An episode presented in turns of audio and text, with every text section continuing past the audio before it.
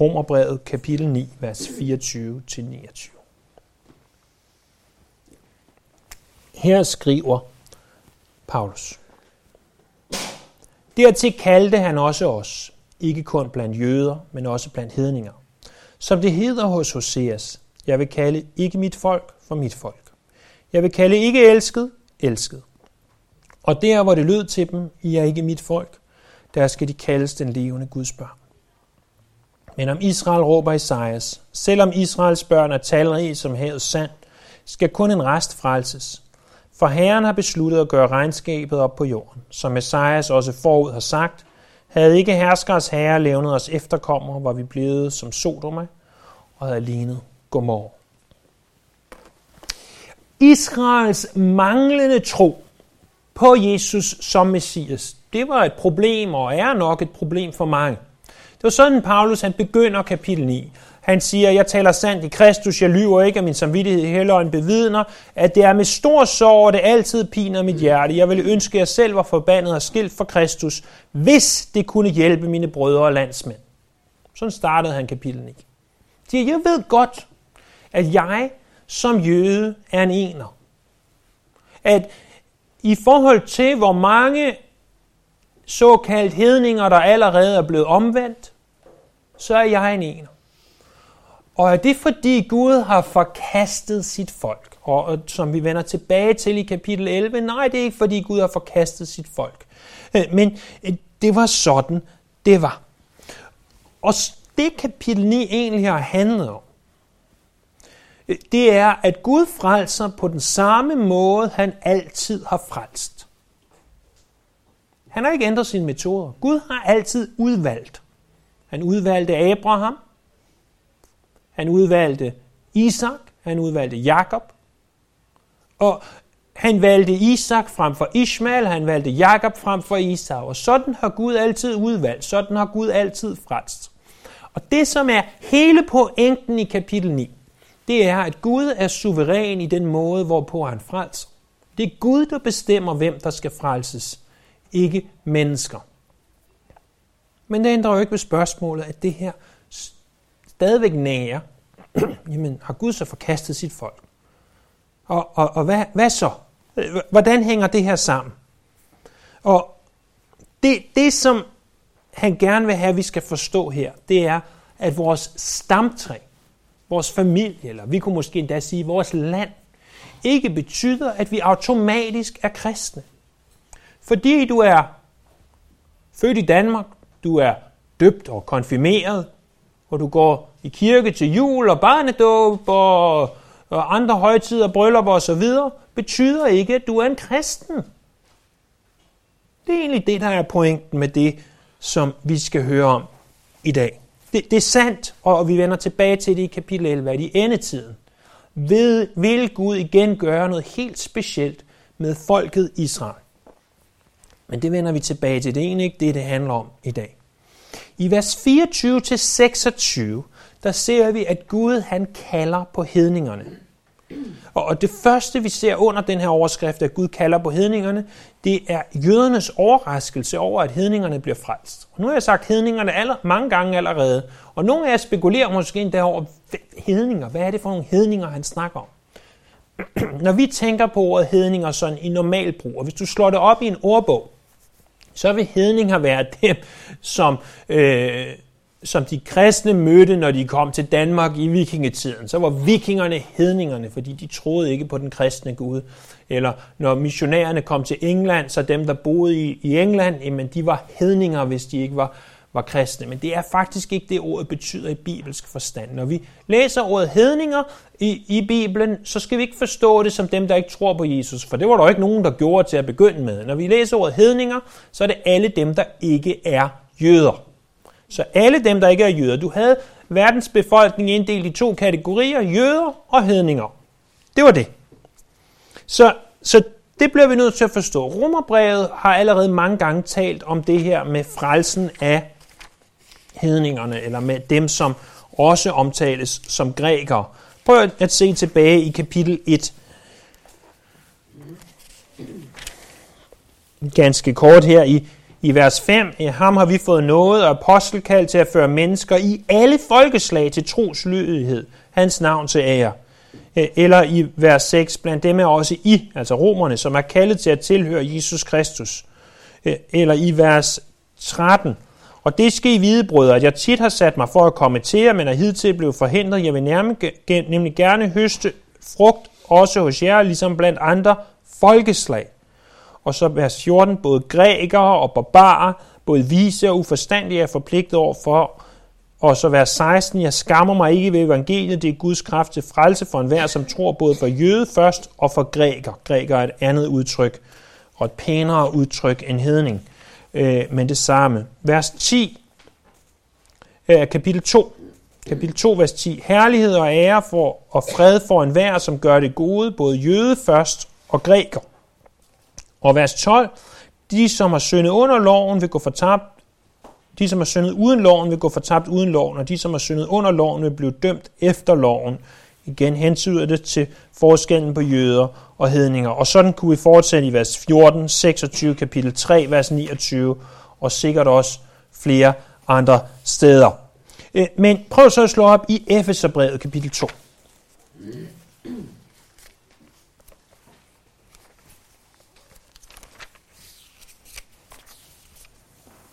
Paulus brev til Efeserne, kapitel 2 og vers 11. Her kommer nok det, det ultimative afsnit om det her med jøder og hedninger. Prøv at høre her. Husk derfor, at I er født som hedninger, og blev kaldt uomskårne af dem, der kalder sig omskårne. Dem, der har en læmelig omskærelse gjort med hænder. Husk, at I dengang var adskilt fra Kristus, udelukket for borgerret i Israel og fremmede for forjættelsens pagter, uden håb og uden Gud i verden. Men nu, da I er i Kristus, er I, som engang var langt borte, ved Kristi blod kommet nær. For han er vor fred. Han gjorde de to parter til ét, og med sin læmelige død nedrev han den mur af fjendskab, som skilte os. Han satte loven med dens bud og bestemmelser ud af kraft for i sig at skabe et nyt menneske og af de to, og således stifte fred. Og for ved korset at forsone dem begge med Gud i et læme, og dermed dræbte han fjendskabet. Og han kom og forkyndte fred for jer, der er langt borte, og fred for dem, der var nær. For gennem ham har både vi og I i en ånd fået adgang til faderen, så I er ikke længere fremmede og udlændinge. I er de helliges medborgere og hører til Guds husstand. I er bygget på apostlenes og profeternes grundvold med Kristus Jesus selv som hovedjørnsten. I ham holdes hele bygningen sammen, som vokser til et helligt tempel i Herren. I ham blev også I sammen med os bygget op til en bolig for Gud i ånden. Med andre ord, der var engang, at verdens befolkning var inddelt i jøder og hedninger. Men ved korset, så gør Gud noget nyt. Han tager de to, jøder og hedninger, og i Kristus, altså for dem, der er kristne, gør dem til ét. Øh, således, at vi er ét. Der er nu stadigvæk to folk, men det er ikke jøder og hedninger, det er kristne og ikke kristne. Betyder det, at Gud har forkastet sit folk? Betyder det, at der aldrig mere skal ske noget med Israel? Nej, det kommer til at stå ganske klart i kapitel 11 af Romerbrevet, men der er vi ikke nået til endnu. Men vi skal stadig forstå, at rent åndeligt set, der er en mand, den kristne. Det er også vigtigt at forstå, at bare fordi, at du er født som jøde, betyder det ikke, at du automatisk bliver frelst. Der er intet andet navn givet under himlen, hvorved vi kan blive frelst. Apostlenes gerninger, kapitel 4, vers 12. Naturligvis navnet Jesus. At han er vejen, sandheden og livet. Ingen kommer til faderen uden igennem ham. Han er den eneste vej. Han er den eneste vej til frelse.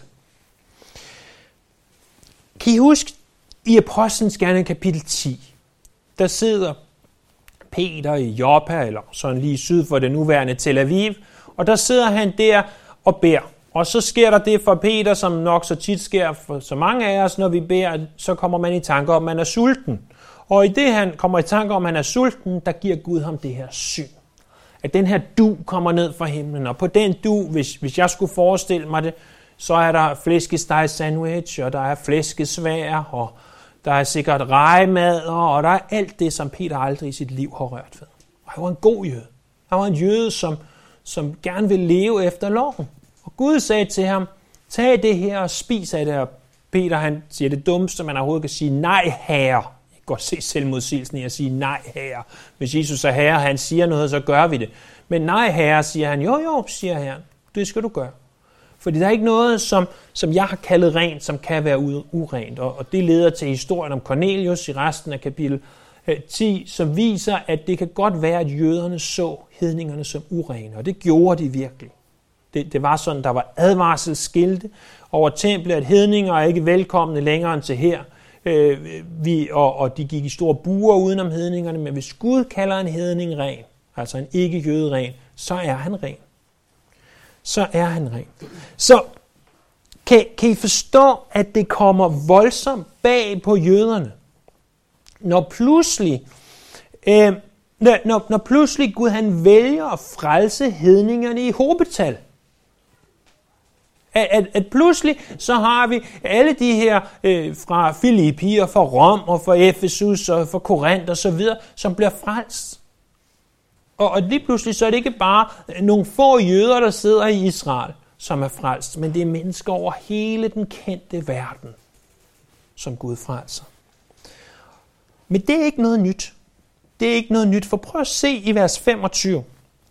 Der står de her ret interessante ord, som det hedder hos Hoseas. Det første, jeg gerne vil have til at forstå her, det er, at Bibelen, det er Gud, der taler. Der står, det hedder. Mere ordret vil det være, han siger. Han siger. Det er også sådan, det er oversat i de fleste engelske bibler og i oversættelsen fra, danske oversættelse fra 1871. Hvem er han? Det er naturligvis Gud. Gud siger det her i Hoseas. Øh, det næste, vi bør bemærke, det er, at der står, at Gud siger det. Ikke at han sagde det. Det var ikke noget, han sagde for øh, 2800 år siden, eller 800 år før det her skridt. Det er noget, han siger. Han siger det stadigvæk. Og han siger det stadigvæk på Paulus' tid. Og må jeg tilføje, han siger det stadigvæk Anno Domini 2023. Anno Domini er en fin måde at sige Herrens år 2023. Han siger det i dag. Mange mennesker, de er helt besat af det her. Jeg vil høre Guds stemme. Det var jeg også en gang. Jeg sad og lyttede til alle de her undervisninger. Hvordan hører jeg Guds stemme? Og, og jeg, jeg vil gerne høre, hvad Gud han siger. Og øh, tænk så, hvis Gud han sagde noget til mig. Men det vi må forstå, det er, at Gud han taler hver evig eneste dag igennem sit ord. Nogle de påstår endda, at de har hørt Guds stemme med lyd på. Det, det var meget, meget, meget sjældent på bibelsk tid, at det foregik sådan. Og jeg tror ikke, det er den måde, Gud han kommunikerer på, med os på længere. Men jeg tror på, at vi kan høre Guds stemme med lyd på. For vi hører den hver morgen derhjemme, når vi sammen læser Bibelen højt, klart og tydeligt. Lad være med at være besat af at høre et eller andet udefra kommende. Når noget kommer udefra, så er det som regel, eller vil jeg sige aldrig, er det gode. Lad tage det i stedet indefra for Bibelen, for det som Gud har sagt i sit ord.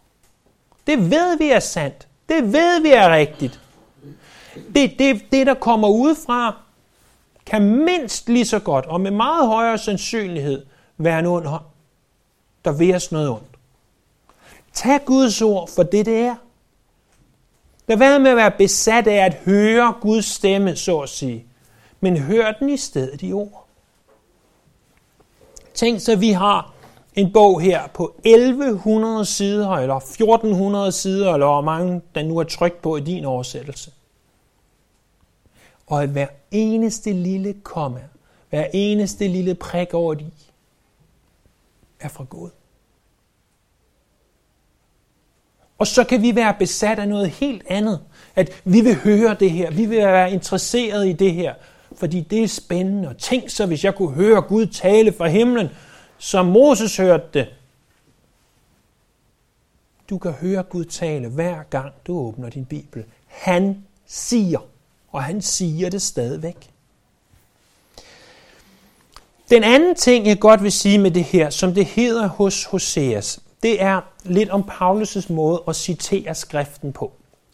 Fordi hvis vi slår op i Hoseas' bog og finder det her skriftsted, Hoseas kapitel 2, vers 25, så ser vi, at Paulus citerer det ikke ordret. Så siger du, det er nok fordi, at han citerer den græske oversættelse, Septuaginta, som den hedder.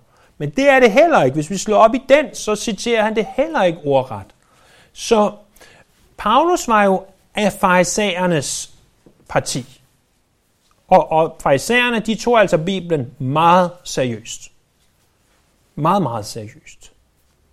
Og når han så ikke citerer den ordret, så bliver vi sådan lidt forurettet. Jeg gør i hvert fald. Hvor, hvorfor citerer du den ikke ord for ord, Paulus?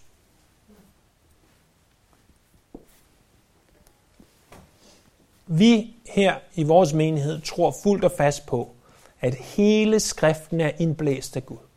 Det gælder Hoseas kapitel 2. Det gælder Romerbrevet kapitel 9. Det gælder alt derimellem, alt før og alt efter. Hvis vi tror på det, hvorfor i alverden citerer han så ikke ordret? Han har jo haft det her tilgængeligt. Kunne han ikke huske det? Han ikke lært det uden ad, som en god lille jødisk dreng burde? Hvad, hvad, er det? Kunne han ikke læse? Vil han være dumpet sin eksamen, hvis han ikke citerede ordret? Hvad, hvad sker der? I skal huske, at det er jo kun Paulus, der har skrevet det her. Paulus havde jo en med al ære og respekt med forfatter. Helligånden. Har Helligånden skrevet Hoseas kapitel 2? Ja. Har Helligånden skrevet Romerbrevet kapitel 9? Ja. Så når Helligånden citerer og tillader Paulus at citere sådan her, så må vi tro på, at det er fordi, at den fortolkning af det, der stod, er korrekt. Vi, vi kan ikke andet. Kunne nogen komme og sige, der er fejl i Bibelen, den er ikke citeret korrekt? Ja, det vil man teoretisk set godt kunne. Men vi er nødt til at tro på, hvis vi vil tro på det overordnede, som vi står fast på, at hele skriften er indblæst af Gud. Og derfor så er det her en legitim måde at citere Hoseas kapitel 2, vers 25 på. Aha, siger du, jeg vidste. Jeg kan tage det gamle testamente, det nye testamente, og jeg kan vride ordene lidt, så at det passer lige ind i mit kram. Og så kan jeg få dem til at betyde det, jeg gerne vil betyde. Ja, det kan du godt, hvis du påstår at være helligånden. Og så har vi et helt, helt andet problem. Okay? Så, så alt det her, det, det er sådan set bare indledning til det, som Hoseas han siger. Hoseas siger du så. Hvem var det nu lige Hoseas var? Kan I huske, at der kommer nogle konger i Israel. Vi har kong Saul og kong David og kong Salomo. Det går meget godt, og riget er stort, og det er kæmpestort. Og så dør Salomo, den her øh, mægtige konge, i 931 før Kristus. Og der bliver det samlede Israel splittet i to. Der er 10 stammer, som bliver til det, man kalder Nordriget. De går sammen, og så er der to stammer ned mod syd, der bliver til Sydriget. De to stammer, der bliver til et, eller der går sammen dernede, det er Judas stamme, og det er Benjamins stamme. Og i næsten lige mellem, på grænsen mellem de to steder, der ligger et lille bitte vigtigt sted, der hedder Jerusalem. Og det er klart, det gør, at de har ikke mindre end templet til deres rådighed. Så, så det er sket der. Og så kommer der en masse forskellige konger, nogle i nord, nogle i syd, og der er krig, og der er alt muligt forfærdeligt, der foregår. Hoseas bog er det, man kalder kanonisk, altså i rækkefølgen, hvor Bibelens bøger fremkommer i. Den første af de såkaldte små profeter. De er ikke små, fordi de ikke var særlig høje. De er heller ikke små, fordi de er uvæsentlige, men de er små, fordi at det, de skriver, er ganske komprimeret, og det er ikke nogen særlig lange bøger. Han skriver i årene mellem 760 og 710 før Kristus. Og han skriver hovedsageligt, da Nordriget er under pres fra verdensmagten på det tidspunkt kaldet Assyrerne. Assyrerne kommer ind i 721, altså mens at Hosea sidder ved magten, og ikke sidder ved magten, mens Hoseas profeterer og simpelthen smadrer Nordriget og tager dem i fangenskab og ødelægger alt, hvad der er at ødelægge.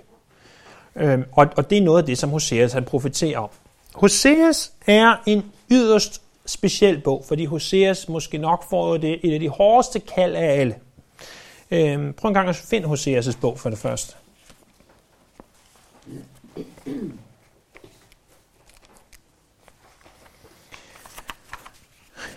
Den kommer lige efter Daniels bog, som kommer efter alle de store profeter.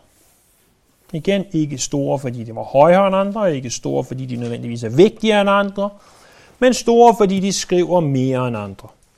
Så Hoseas' bog, han får et ganske hårdt kald. Prøv at se Hoseas' bog, kapitel 1, vers 2.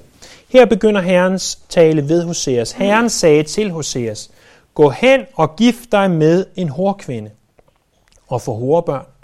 For landet hore så bort fra Herren. Så giftede han sig med Dibjajims datter Gomer, og hun blev gravid og fødte ham en søn. Hoseas får kaldet til at gå hen og gifte sig med en horkvinde, eller som vi måske mere vil kalde det i nutidigt sprog, en prostitueret. Hvorvidt hun var prostitueret, han giftede sig med hende, eller hun først blev det efterfølgende, det fremgår ikke klart af teksten. Men, men, men det er hans kald. Tænk så et kald at få. Det var ganske ubehageligt. De får tre børn. Den første af de børn er en dreng, som de giver navnet Israel. Formodentlig for at forudvarsle den kamp, der skulle stå på Israels sletten, er også nok bedre kendt som sletten ved Armageddon. Så står der videre, at så får hun to børn mere.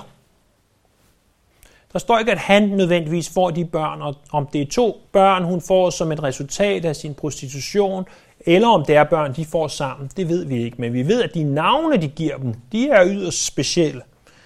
Den første af dem kalder de Lo Ruhama. Det betyder ikke elsket. Og den anden, eller den tredje, kan man sige, det tredje barn, de får, kalder det Lo Ami. Og det betyder ikke mit folk. Så her har du altså to af børnene, som du siger, dig, du skal hedde ikke elsket. Okay? Øh, hvem er du så? Jamen, goddag, jeg har ikke elsket. Hvem er det, der ikke elsker dig? Ja, det vil vi helst ikke snakke om. Eller, goddag, du, jeg hedder ikke mit folk. Ikke mit folk, hvordan? Ja, det vil vi helst heller ikke snakke om. Det var deres navne, og de her navne, de skulle symbolisere noget, som kom senere. De to vers, som Romerbrevet kapitel 9 refererer til, det er Hoseas kapitel 2, vers 25, og så Hoseas kapitel 2, vers 1. Skulle du sidde med en engelsk bibel, så er versificeringen, som det så fint hedder, en lille smule anderledes. Men i den danske bibel og den hebraiske bibel er det de vers, der henvises til. Det første af de her vers, altså Hosea 2.25, står der, jeg så hende i mit land, jeg vil vise barmhjertighed mod ikke fundet barmhjertighed og ikke mit folk. Du er mit folk, og de skal sige, du er min Gud. Øh, og i kapitel 2, vers 1, der står, men israelitterne skal blive talrige som havet sand, og de ikke kan måles, de kan ikke tælles, og der hvor det lyder til dem, I er ikke mit folk, der skal det lyde til dem, I er den levende Guds børn. Da det her blev skrevet på Hoseas' tid, hvem talte det så til? Det talte dengang primært til de ti nordlige stammer. Sige, det kan godt være, at I er ikke mit folk. Det kan godt være, at I ikke har fundet barmhjertighed. Men en dag, ti stammer, så vil I være mit folk igen. En dag, ti stammer, så vil I finde barmhjertighed. Men Paulus gennem Helligånden applicerer det her ikke bare til de ti stammer, men til hedningerne. Fordi, som det ses af konteksten tilbage i Romerbrevets 9. kapitel, så gælder det her hedningerne. Der var en gang, at hedningerne ikke var hans folk, men nu er de hans folk. Der var en gang, hvor hedningerne var ikke elsket, men nu er de elsket. Og hvad betyder det for os, der sidder her? For i bibelsk forstand er vi næsten alle sammen hedninger. Og alligevel har Gud valgt at frelse os. Vi var blandt den kategori, der hed ikke elsket. Vi var blandt den kategori, der hed ikke fundet barmhjertighed. Og det gælder ikke kun, om du var hedning eller født som jøde. Menneskets natur understreger, at vi bliver født ind i den her verden som et folk, der ikke er elsket, og som ikke har fundet barmhjertighed, fordi vi bliver født som syndere.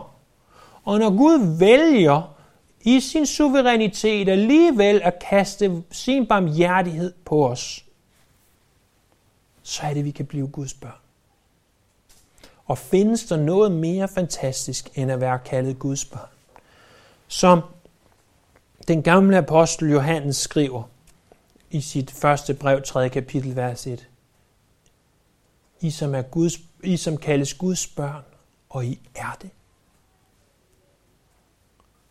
Eller i evangeliet, han skrev i kapitel 1, vers 12, han kom til sit eget, men hans egne tog ikke imod ham, men alle dem, der tog imod ham, gav han ret til at være Guds børn.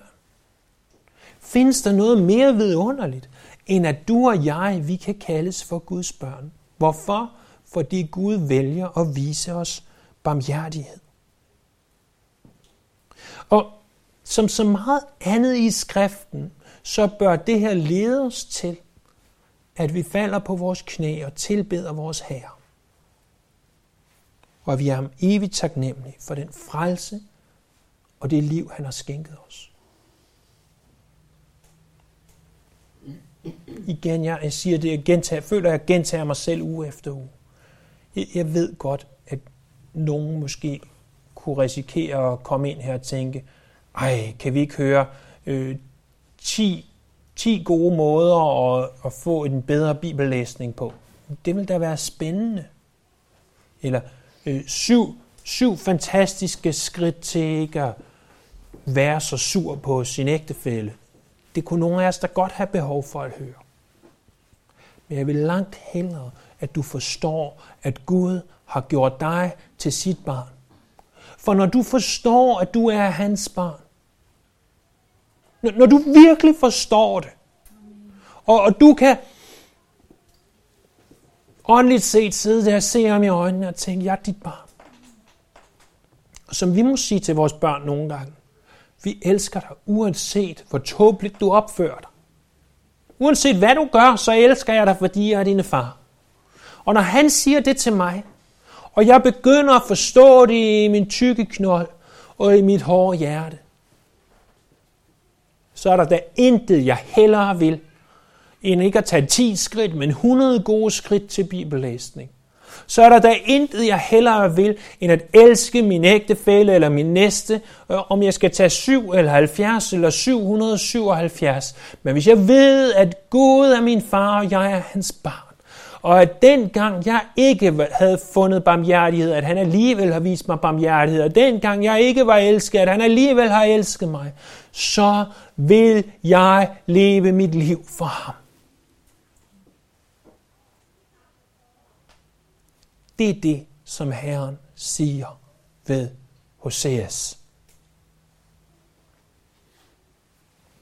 Men der er en anden ting ganske kort her til slut. Det er, at Gud han kalder en rest af jøderne. Han ikke bare til stor overraskelse for alle kalder på hedningerne, men han kalder også en rest af jøderne. Prøv at se i vers 27, men om Israel råber Esajas. E- Esajas er naturligvis Bibelens helt store profet. Det er den første profetiske bog. Øh, det er i kapitelantal, ikke i ord, men i kapitelantal den længste. Han har så meget at sige, øh, noget svært, men rigtig meget virkelig godt og virkelig applicerbart. Øh, hvem af os elsker ikke Esajas 40, eller Esajas 53, eller 55, eller Esajas 1 for den sags skyld? Øh, og han har alt det her at sige. Han, han levede samtidig med Hoseas, altså cirka 750, og Esajas han taler ikke, han råber. Han råber det her ud, fordi han ved godt, at det er vigtigt. Det ord råber er ligesom en fugl, der skriger. At nu kommer skytten, han vil skyde mig, nu råber jeg ud for at flygte og sige til mine fuglevenner, flygt jeres vej. Og det han råber, det er, selvom Israels børn er talrige som helst sand. Hvad refererer det til? Det refererer selvfølgelig tilbage til Abraham, der fik at vide, at Israels folk skal være som havets sand. Så står der, så skal kun en rest frelses. Hvad er en rest? Jamen en rest er det, som nogle af jer har, ikke også, men nogle af jer har hjemme, når I får kage, så har vi noget kage til overs. Vi har ikke en rest, fordi vi spiser op. Nej, det er spøj til side. Det er en rest. Eller hvis vi går ned hos tæppehandleren, så kan vi gå ned bagved, og der ligger en rest af tæpper. Der de har solgt 50 meter af det her tæppe, og så ligger der måske en eller to meter tilbage. De kan ikke sælge det som et helt tæppe, men du kan købe en rest. Det er det, som måske mange gange lige så godt kunne have været smidt ud. Ikke? Det er en smule tilbage. Og til stor overraskelse for alle, så er dem af israelsk folk, som bliver frelst, en rest, ser vi her. En relativt lille del. Og tog du til Israel i dag, så vil du ikke se en masse mennesker gå rundt og sige, åh, hvor er det vildt, vi som jøder var dem, der fik Messias, som kommer, og at Jesus han boede her blandt os. Hvis de siger det, så er det som regel af turistmæssige årsager desværre. Det er ikke fordi, de tror på ham. Nogen gør, en rest gør, men ikke et flertal. Ikke et flertal. Og der står, at det er sådan, fordi Herren har besluttet at gøre regnskabet op på jorden. Og som Esajas forud havde sagt, havde ikke herskers herre levnet os efterkommer, hvis ikke herren havde taget en rest, så var vi blevet som Sodom og Gomorra. Så var vi blevet udslettet. Det er Gud, der tager resten og frelser den. Det er Gud, der gør det her. Pointen er altså, hvis ikke herskers herre havde levnet en rest, så var alle gået fortabt.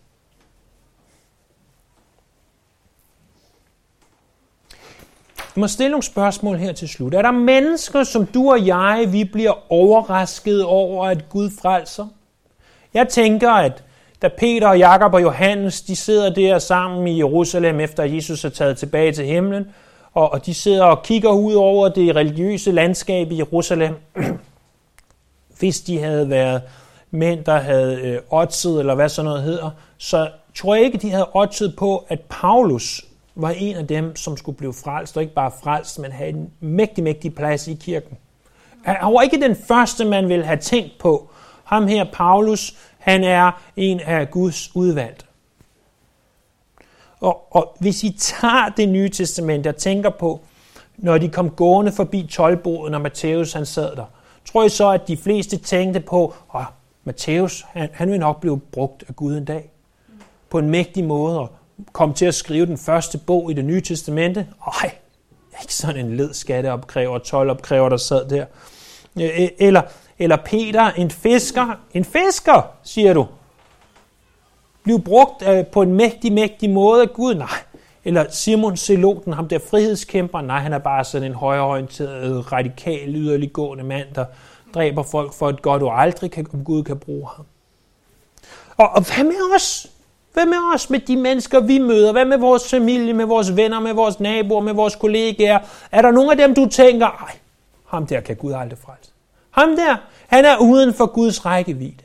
Så pas på, for du kan en dag blive grusomt overrasket, når Gud begynder at frelse hedningerne.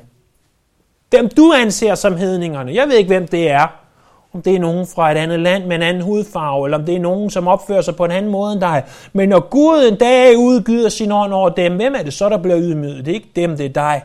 For du sagde, nej, Gud kan aldrig gøre det. Selvfølgelig kan Gud gøre det. Gud kan gøre, hvad han vil.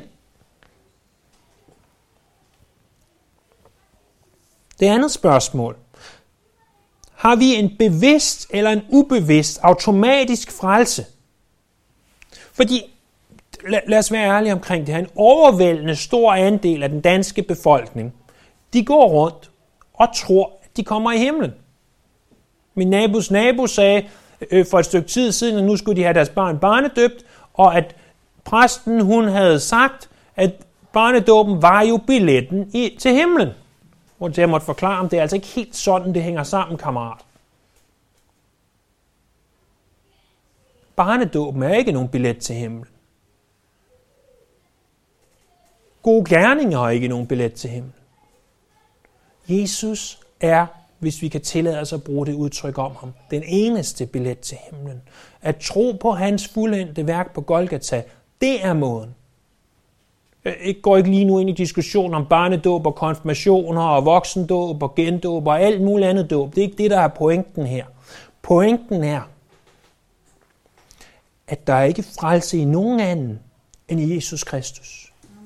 Og hvis du stoler på, at fordi at du engang gjorde et eller andet, fordi du engang sagde et eller andet, at så er du frelst, at fordi nogen engang gjorde noget imod dig, Altså for eksempel døbte som en baby.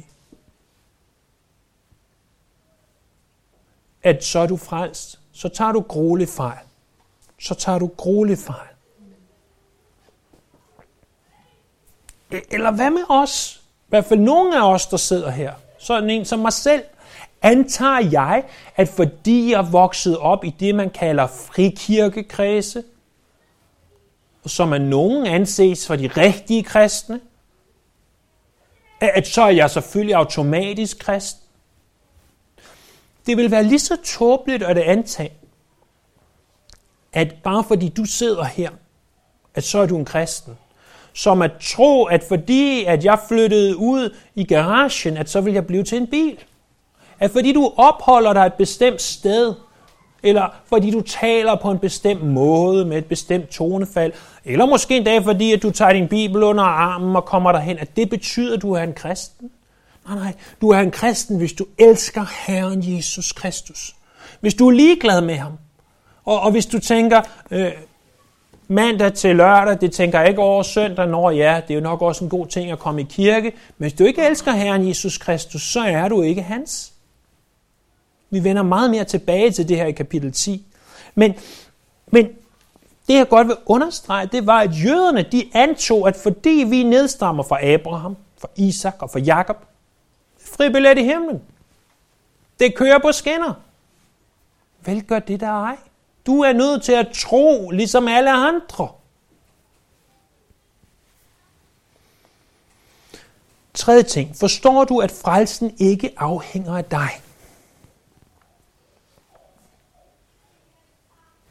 Hvis du tror og antyder, at fordi at du er intelligent nok til at forstå, hvad ordet retfærdiggørelse betyder, fordi du måske, og det kan jeg ikke, for det er et langt ord, men hvis du kunne stave det på græsk, kai osune, at så er du nok frelst. Vel er du der ej?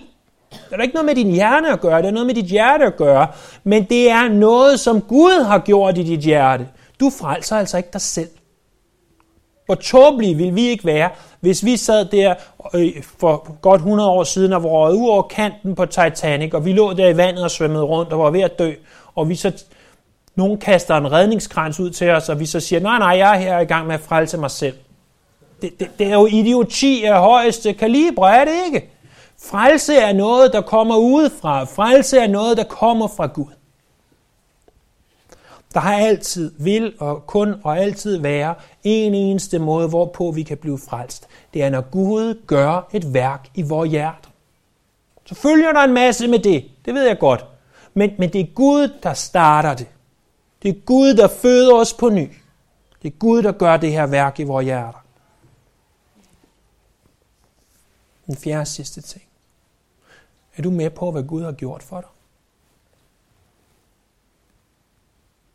Er, er du med på, at historien om Gomer og Hoseas ikke stopper ved, at de får tre børn? Hun fortsætter med, at Gomer hun går ned på torvet.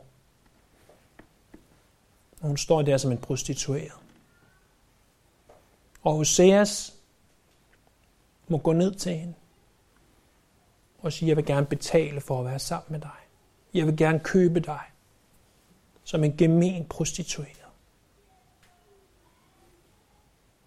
Det var hans kærlighed til hende. Sådan er Guds kærlighed til dig.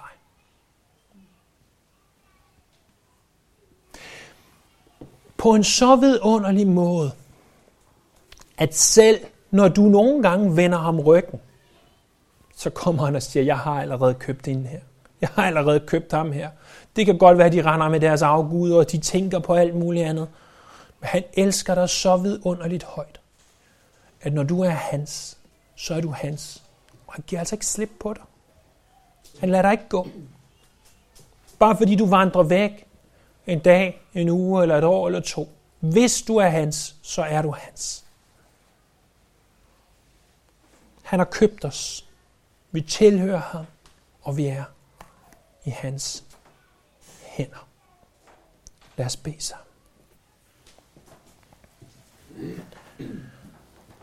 Himmelske Far, skaber Gud. Hvor vidunderligt, at vi kan lære af de her snart 3.000 år gamle beretninger om, hvor højt du elsker os. Jeg forstår det ikke med mit hoved. Jeg forstår det ikke engang med mit hjerte. Men jeg kan mærke, at I mig glædes min ånd over det. Og jeg håber, det er sandt for hver en af os. At vi aldrig vil få nok af at tale og forkynde din kærlighed. Vi tilbeder dig, vi ærer dig, og vi lover dig, Herre Jesus.